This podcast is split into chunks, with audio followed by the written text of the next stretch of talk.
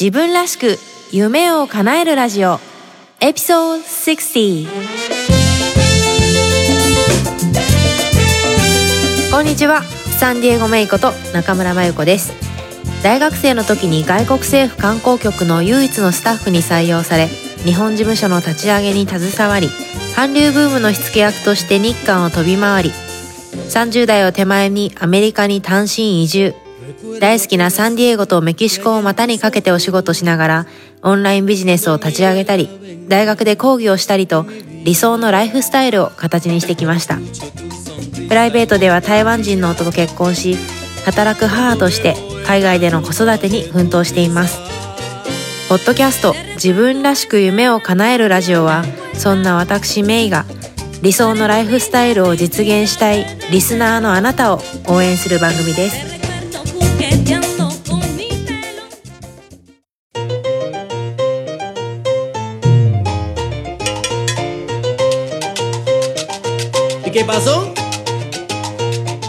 こんにちは、サンディエゴメイです。えー、先日のある日曜日にですね、サンディエゴの一番北にあるオーシャンサイドというところに、えー、行ってきました。で、何しに行ったかっていうと、以前からお話ししてる、えー、私の友人でメンターのニッキーが、なんとめでたく、うん十歳になられまして、えー、その記念にですね、えー、旦那様からの誕生日プレゼントで、本人もかねてから希望していた、えー、スカイダイビングのプレゼントをされててですね。で、ある日曜日に地上3万フィートですかから、えー、飛び降りるということでですね、えー、その目撃者として、そして応援団として、えー、オーシャンサイドまで行ってきました。オーシャンサイドのパロマーエアポードかなっていう名前の、えー、まあ、小さな飛行場があるんですけど、えー、そこから飛び立ってですね、えー、飛行機から飛び降りました。えー、私もですね、実は29歳だったかな、まだサンディエゴに戻ってきて間もない頃に、友達と約20人ぐらい団体でですね、えー、スカイダイビングに行こうってなって、やったんですよ。もう行く前はすごい緊張してね、なんかおしっこちびれちゃうんじゃないかとかって、当時のハウスメイトに言ったら、じゃあ、あの、おしめを買ってあげるとか言って、おしめを実際に買ってきてくれ、買ってきてくれたりしてね。まあ、実際それつけなかったですけど、し、ちびらなかったですけど、なんかやっぱ怖かったですね。なんか怖いと思いながらも、なんかエキサイティングじゃないですか、で、わーとかって言って。でも実際、降りる段になって、なんかちょっと冷静な自分もいるんだけど、でも、後からビデオを見たら、そのビデオあの、追加料金でビデオを撮れるんですね。で、もしこれ、あの、今度、スカイダイビングしたいっていう人がいたら、ぜひおすすめなのが、やっぱビデオを撮ること。やっぱりね、自分の記憶にしか残らないのは寂しいから、あの、ビデオを撮ることはおすすめするんですけど、撮ってくれるんですけどね。で、そのビデオを、あの、落ちたというか飛び降りた後に、まあ、も家に帰って見たらね、かなり怖そうにしてるんですよ。もう目とか閉じちゃってて。で、怖かったんやな、みたいな。でもそこでの学びは、でも想像してるほどは怖くなかったっていうか、なんかやってみたら、あ、なんかできたわ、みたいな。そんな感覚があったのを覚えてるので、なんかね、一見怖そうに見えることでも、やってみたらなんか、結構大丈夫だったな、みたいな。そんな、えー、経験をしたのを覚えてます。でね、その時に、ニッキーに一緒に飛び降りろよって、もう一回やろうよって言われたんだけど、その当日にやっぱさすがに、いや、一緒にやろうよって言われて、なんか飛び降りる勇気がなくて、まあ相変わらずまあ自分はチキンだなとは思ったんですけど、えー、自分もうん十歳になった時には、一緒に、一緒にというか、まあ一緒に飛び降りてくれたら嬉しいですけど、飛び降りようかなと思ったり、思わなかったりしてます。えー、そんなわけで、えー、なんかね、2019年面白いことがどんどん立て続けに起こってるんですけど、今日はついに、もうね、ずっと言ってるんですけど、私が会社に戻った理由について、ちょっと簡単に話してみようかなって思ってます。今日も、えー、アメリカは西海岸、一番南のサンディエゴから、皆さんにカリフォルニアの青い空と暖かい風が届きますように、どうぞ最後までお付き合いください。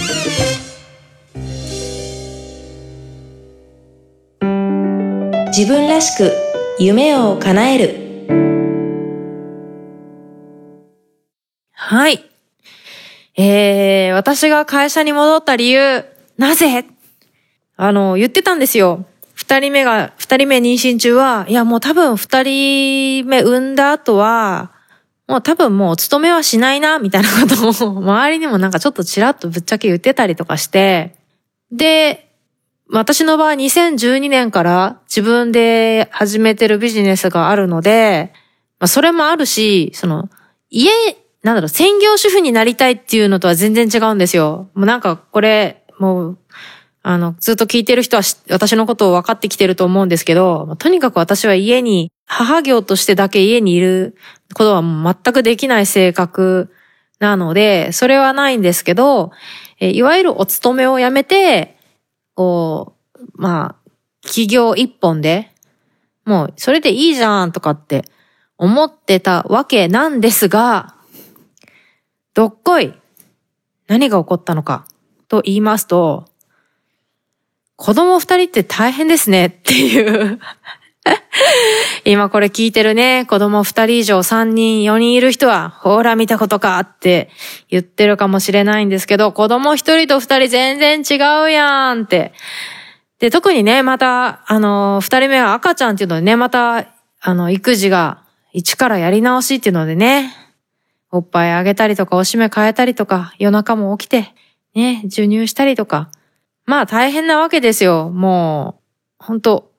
オンコールって感じでね、もう24時間、ね、あのー、いつでも呼ばれたら、はいはいと。なんでございましょうかと。うんちが出てしまいましたかと。ね、そんな感じで、えー、やってたらですね、なかなか体も持たんと気持ちも持たないと。で、あの、実は会社に戻る前から少し、えー、下の子も預けながら、まあちょっとね、自分の時間を持ったりしたりとかね、まあもちろんこのポッドキャストを撮ったりもしないといけなかった、しないといけなかった、したかったんですけどね。もう子供とずっといるのもしんどいと。ちょっと自分の時間が欲しい、自分のやりたいことやりたいっていうのもあって、まあちょっと子供を預けたりもしてたけど、気づいたんですよ。子供はね、やっぱり3歳ぐらいになるまで、しょっちゅう風邪ひいたりとか、あと、検診も多いんですよね。なんか2ヶ月に、アメリカの場合なんかこう、まあ、最初の1年とか2ヶ月に1回、えー、病院に行って、まあ、注射打ったりとかね、なんか身長測ったり体重測ったりはまあ面白いんですけど、そういうのがあると。で、やっぱりその、独立して自分でやるってなった時に、もう本当になんかやっぱりこう安定するまでは、やっぱりがっつり働かないといけないのは、これはね、事実だと思うんですよ。で、その完成形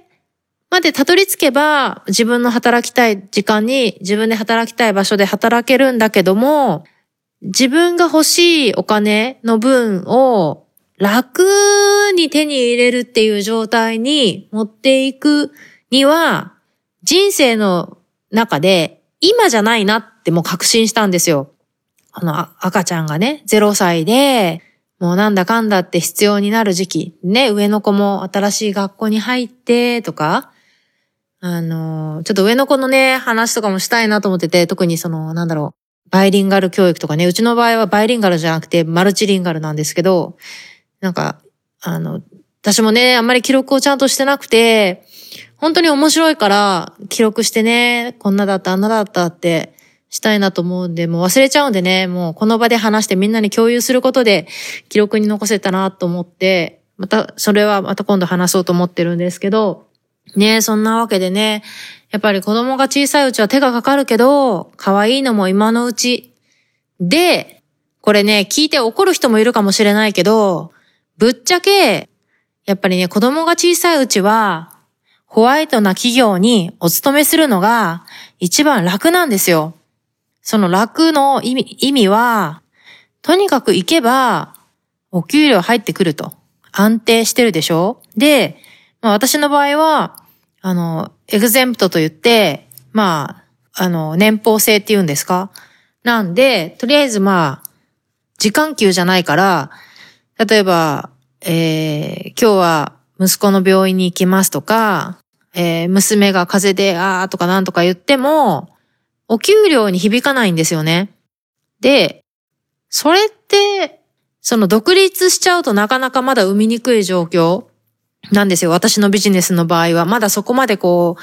こう自分がいなくても、こう、くるくる回るようには確立できてなくて、もうそれ頑張ろうとは思ってるんですけどね。ただそれをするのは今じゃないなって思って、それよりも今は、もう長年やってて、何も考えずに手を動かせば、シュシュシュとできてしまう仕事で、で、必要な時、その、まあ、息子がなんだ、娘がなんだ、えー私がなんだっていう時には、なんかこう、会社を抜けてね、なんかそれをややっても、まあ、お金はしっかり入ってくる。で、それっていいじゃないかと。で、ね、ちゃんと、えー医療保険もついてきたりとか、有給休暇もたんまりあって、これが最高じゃないかと。ちなみに私の場合、本当に恵まれてて、有給休暇が1年間で20日あるのとは別に、アメリカの祝日とメキシコの祝日お休みいただいてるんですよ。これね、ちょっと会社の人にが聞いたら、え、あなたそうだったの？とか言われたらちょっと困るから聞いてほしくないんだけど、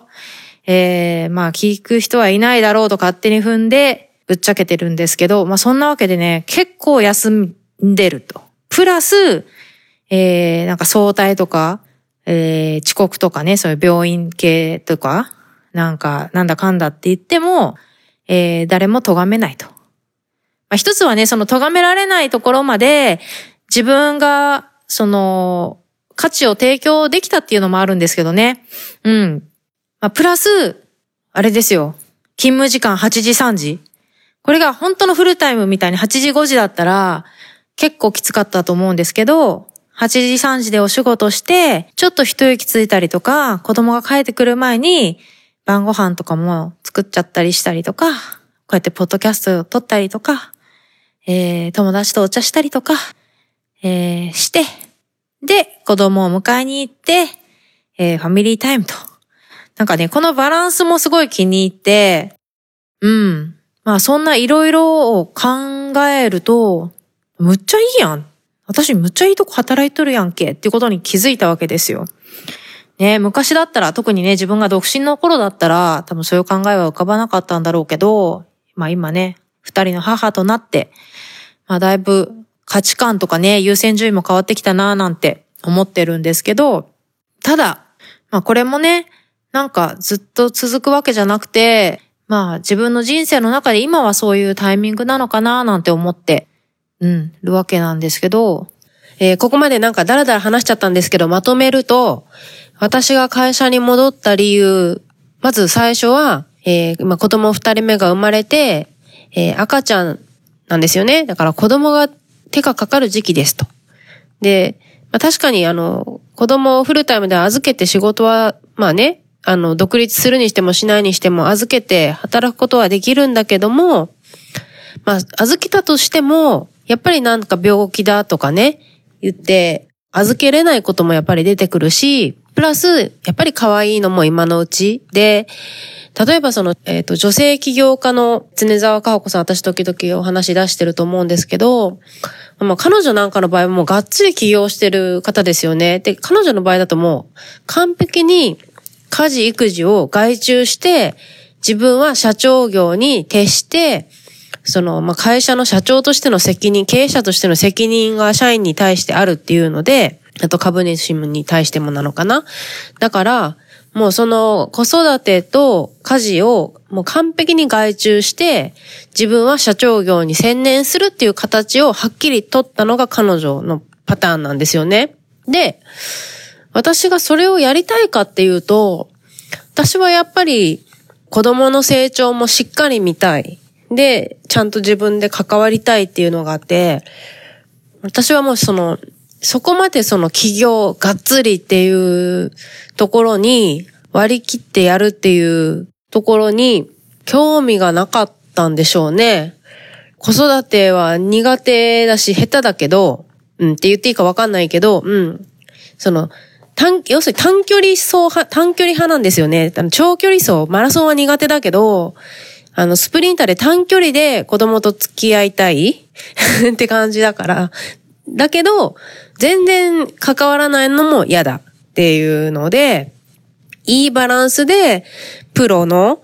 えー、サポート。だからデイケアの先生だったり、もうほんと子供のプロなんですよね。相談もできるし、っていうプロの助けを得て子育てをしながら、仕事をしてない、ね、夜の時間とか週末の時間は子供と一緒にいたい。なんか、ゴロゴロとかし、ね、したり写真撮ったりとか、ご飯一緒に食べたりとか、本一緒に読んだりとか、そういうのをしたいと。で、そういう時間も欲しいと。で、それをしたいってなると、今の人生のうちでがっつり働く時間が今じゃないなっていうふうに思ったっていうことですね。で、もう一つは、実際に半年休んでみて、えー会社に自分の価値が提供できてるっていうのを実感できたってさっき言ったんですけど、なんか具体的にはね、その私が休んでる間に、えー仕事をしてた人が、やっぱりなんか仕事がちょっと合わなかったんでしょうね。それはね、ちょっとまあいろいろあって、最初から分かってたんですけど、そんなわけで私が復帰する前に辞めちゃって、で、まあ、要するにボスとしては、まずいとなったわけですよ。で、まあ私がやってる仕事っていうのは、まあ割と私一人で完結する仕事なんで、他の人にはあまり迷惑を私が働いてたらかけてなかったんですけど、えーそんなわけで、そのいろんな、その仕事をやるにあたってに必要なスキルとかね、やっぱりその合う合わないっていうのがあって、それができる人材をね、またこれアメリカのこのなんか端っこのサンディエゴ、左下のね、サンディエゴで見つけるっていうのは結構大変だというので、ボスからはなんか実は何回かね、電話があったりとか、ちょっとミーティングしようって言ってあったりして、本当に帰ってくるのとか、あの、もうちょっと早く帰ってこれないのかとかね、あの、なんだかんだっていう話があったりとかしてたんですよ。プラス、私も、その、まあ、自分の理想とするライフスタイル、つまり、まあ、短距離型で、えースプリンターの形で子供と接して、かつ自分のキャリアも、えーキープして、プラス自分の時間も持つっていう、えーことを考えたときに、まあ、えー有給もしっかりあって、祝日もなんかエクストラであって、えー勤務時間もフレキシブルにできて、仕事はもう分かってるからあんまり深く考えずに、チャキチャキこなせて、で、なんかそんなにストレスにならない今の仕事っていうのが、えー今の人生のこのステージにはぴったりだなっていうことに気づいたから会社に戻りましたっていうことですよね。うん。っていう話を今したとこで、で、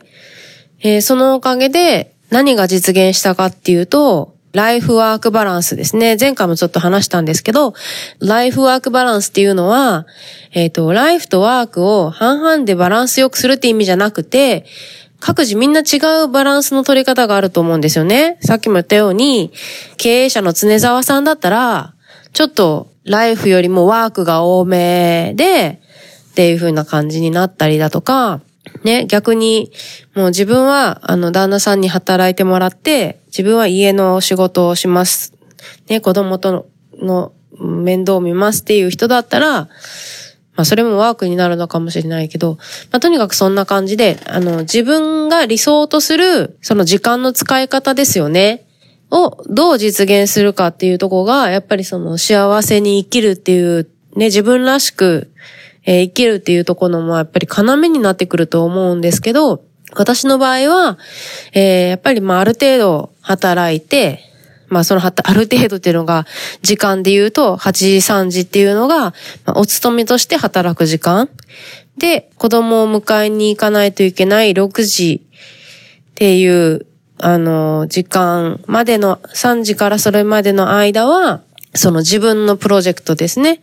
だから私の場合だと、まあキャリア系のビジネス、留学系のビジネス、マーケティング系のビジネス、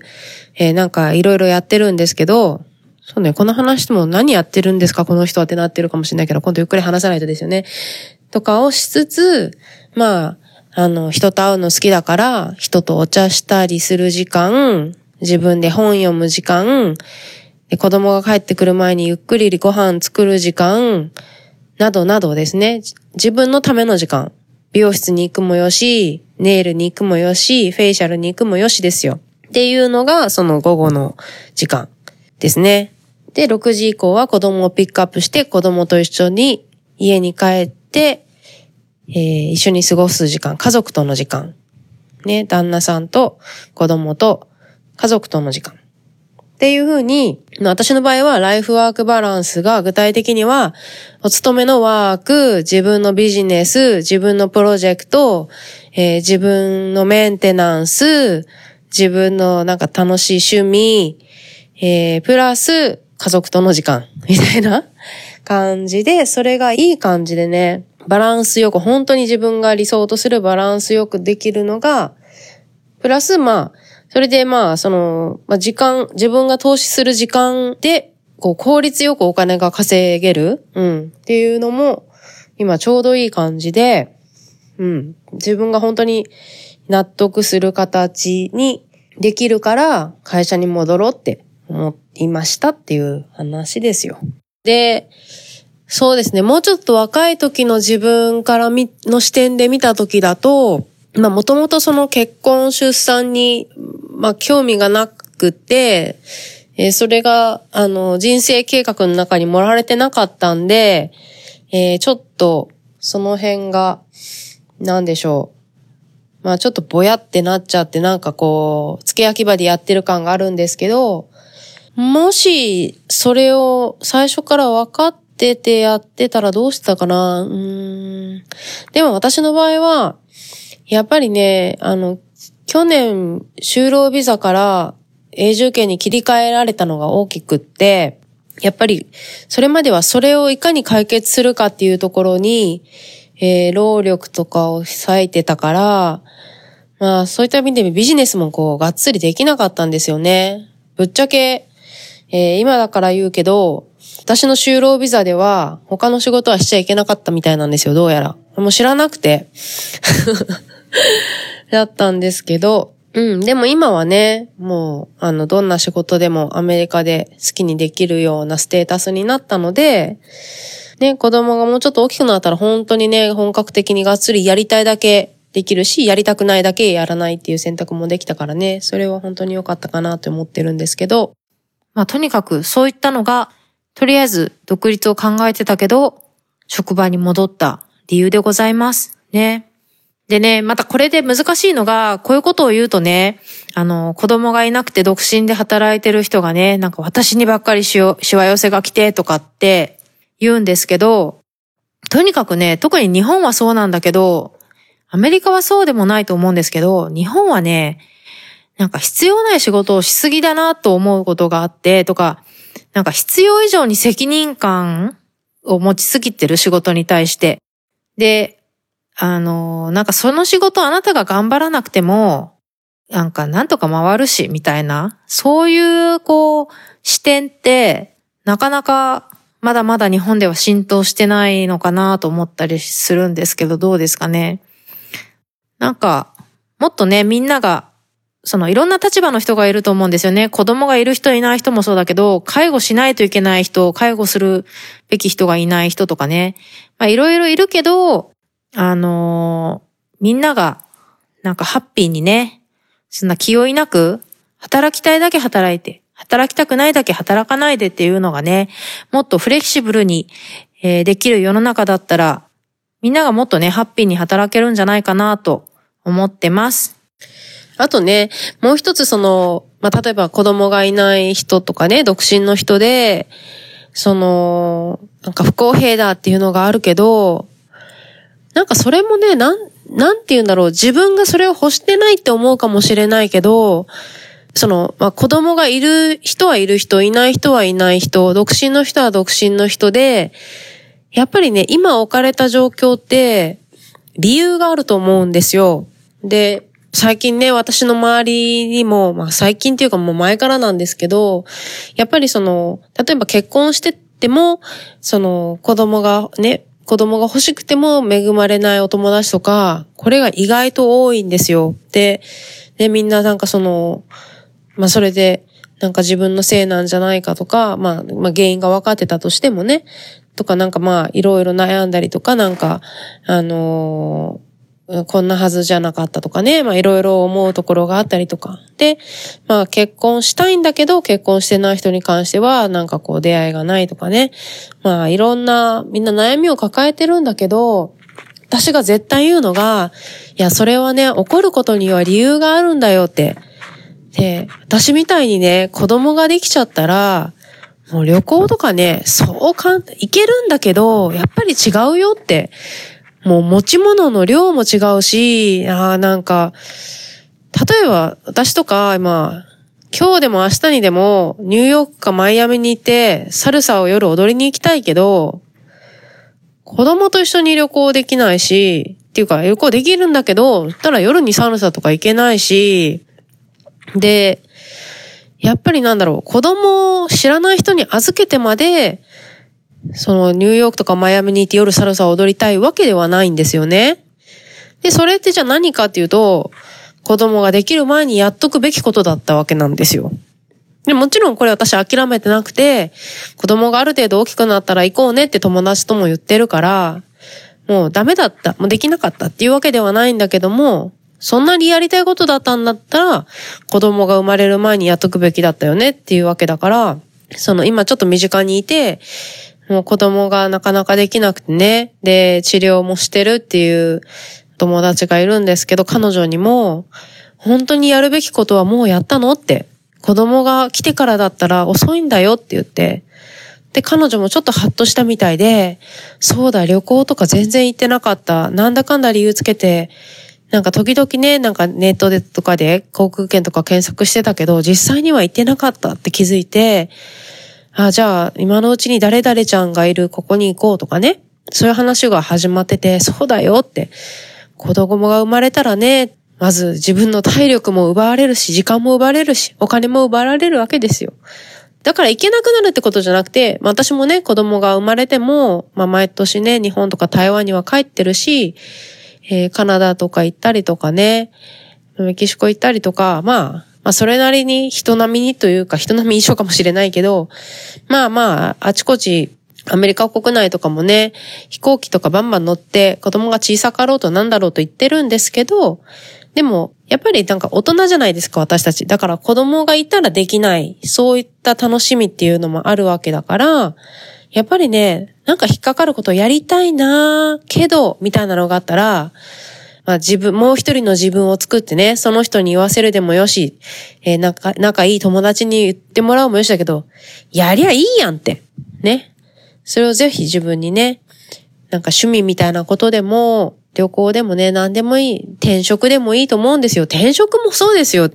子供ができたらしづらいですよ。でしょ？なんか、お迎えの場所はここで、お迎えの時間はこれで、職場はここでとかね。で、また一から関係作り直して、ボスからの信頼を得て、大変です。ね。なんで、もしね、なんか私だけなんとかって思う人がいたら、そういうふうに思ったりとかね。あとはやっぱり、今は私は仕事をする時期なんだって割り切って仕事をするっていうのもありだと思うし、あとは、そんなにね、ちょっと仕事仕事になるのが嫌なんだったら、やっぱ自分の中で優先順位を決めて、私の人生にとって今はヨガが大事って思うんだったら、その一見大事そうな、急ぎのような仕事を抱えつつも、やっぱそこは自分で割り切ってヨガに行くっていう選択をするってことが大事なのかなって思うんですよね。だから、そこでね、なんかこう、子供がいる人はいいよねとか、なんかずるいとかね、そういうこう人のせいにするのはまた違うのかなと私は思うけど、うん。私が子供がいるからそう言うんじゃないかとかまた言われちゃうと、うん、子供はいるけどねっていう。だけど、それはなんか違うんじゃないかなって。やっぱり、まあ、人生みんなそれぞれこう、課題を持って生きてると思うし、そんな中でじゃあ、あなたの人生の今の課題、まあ何なんでしょうねって、そこから選べる学びは何なんでしょうねっていうことかなって思います。皆さんはどうでしょうか？えー、そんなわけで今日は私が会社に戻った理由ということで、えー、ご報告いたしました。自分らしく夢を叶える今日の番組いかがでしたか？もし気に入っていただけたら、購読ボタンを押していただき、お友達にもおすすめしていただけると嬉しいです。ウェブサイトサンディエゴメイ .com では、今回の内容はもちろん、他にも元気の出て役立つコンテンツをブログバージョンでお届けしています。それから夢を叶えるスピードを上げたい。すでに自分スタイルを確立するために動き出している仲間とつながりたい方は、ウェブサイトサンディエゴメイ .com からメイのメルマガにぜひご登録ください。自分らしいライフスタイルを形にするための無料ワークシートやポイントもウェブサイトでゲットしてくださいね。理想の働き方とライフスタイルを実現するために今やるべきことをできることから始めていきましょう。今日も最後までお付き合いくださりありがとうございます。それでは次回またお会いしましょう。Have a great day! Bye bye!